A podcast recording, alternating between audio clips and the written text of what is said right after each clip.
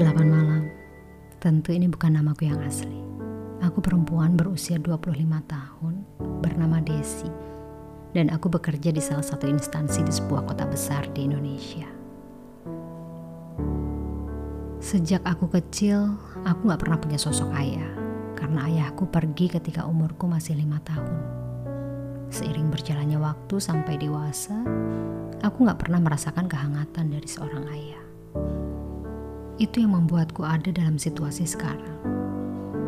Aku bertemu dengan lelaki ini ya sekitar satu tahun lalu. Hendra namanya. Aku nggak tahu apakah ini takdir.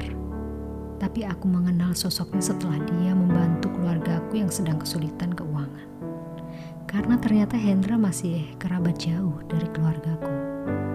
Untuk informasi aja, aku anak pertama di keluargaku dua adikku masih harus bersekolah dan membutuhkan biaya. Sedangkan pekerjaan ibuku tidak tetap sampai sekarang. Semakin hari aku semakin dekat dengan Hendra. Aku melihat kehangatan dari sosok Hendra. Usia kami terpaut 20 tahun.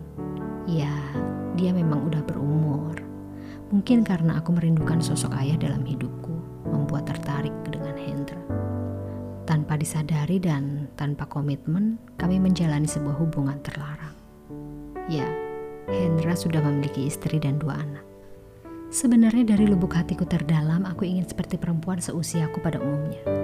Pacaran di depan publik, nggak sembunyi-sembunyi. Tapi aku nggak bisa. Dan aku juga nggak bisa melepaskannya saat ini karena rasa sayangku sudah mendalam. Begitu juga dengan perasaan Hendra kepadaku. Dan Aku nggak tahu hubungan ini akan bertahan berapa.